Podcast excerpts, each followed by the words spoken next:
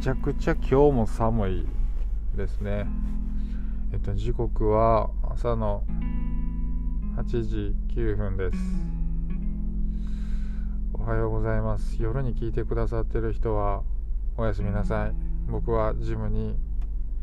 行ってきます。めちゃくちゃ行きたくないです。強調して言いますけど、めちゃくちゃ行きたくないです。で、寒いし、布団の中でぬくぬくしてたいし、うん、お、おい、そう、けど自分で決めたから行くって感じです。えっと、そう、自分で決めたから行くと、そんな感じですね。はい。あのー、そう思いました。そういえば、えっと、今日いちがつさんじゅうにちなんですけど、まあ、去年のいちがつにじゅうろくにちが最終出勤日やったんじゃないかなと思うんで、どうやら僕は独立していちねん経ちました。おめでとうございます。ありがとうございます。えーそうですね、えっと、僕は独立する前から、えっと、さんねんかよねんぐらい前からブログを書いて、でそのブログにアフィリエイト仕込んだり、もうとにかく独立するために無我夢中で仕込みました。いろいろ、まあ、経済的に自由に自由というか経済的にもその不安にならないようにっていう意味と、あと当然お客さんを自分で営業しなくても獲得できるように自分の認知度をもうとにかく上げようと、ひたすらよねんぐらい前からブログ書いてたわけなんですよね。まあ、それでおかげさまで、まあ、そこから直接あの依頼をもらうこともあるし、でまあ、アフィリエイトこそ発生、まあそんなにね、最初はね、年間さんじゅうまんぐらいあったんですけどね、あのいい時でごまんとかろくまん月にあったんですけど、まあ今はそんなになくて、ただ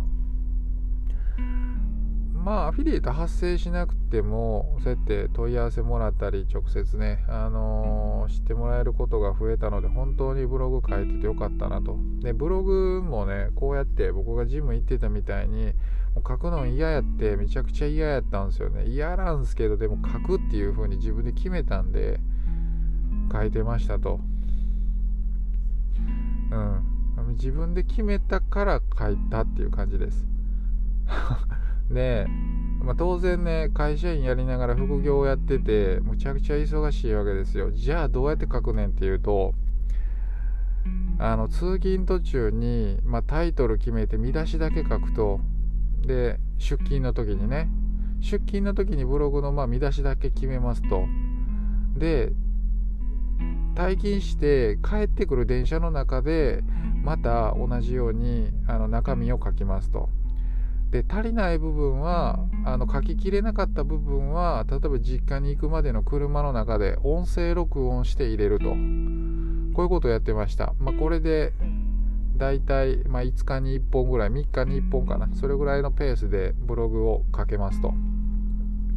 えっと、自分で決めたことに対して本当にまあ時間もないししんどいわけですよ。そんなに成果がすぐに生まれるものではないと。ただ自分で決めたからにはやると。でやれないやれないその理由なんていくらでもあるんですよね。マジで忙しいし、寝たいし、遊びたいし、ああマジでもう他に読みたい本とかいろいろあるけど、でもそれよりも優先して僕はやるんだと。うん、そういうことなんですよね。でやるからにはどうやって工夫してやんなきゃいけないっていう結果、まあ最終的に、えー、電車の中で見出しを書いて車の運転中に音声録音すると、まあ、こういうふうに至るわけなんですよね。だからやる方法はいくらでもあるかなと思います。はい。うん。まあ、ここが大事かなと。で、自分はどうしてもね、あの会社員になれなかったんですよね。優秀な会社員になれなかったっすね。あの、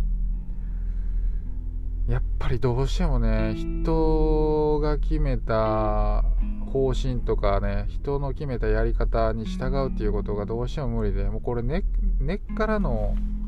社会不適合者じゃないですか。そう言ってしまうとどうしてもね、自分が納得してなかったらできないんですよね。で、どうしてもいやもう当然人が言ってて納得できたことはあの進んでやるし、まあ、それで成果を残そうと頑張るわけなんですけど、だけど、まあ、必ずしも会社にいたらそういうことばっかりじゃないですよね。当たり前ですけどね。うん。そう。だから、で、人に言われたことをやらない、やりたくない、どうしても納得できないからやりたくないのであれば、自分で決めたことぐらいはやれっていう話なんですよね。だからまあ自分にはあのうんやるって決めたことは続けようと思ってます。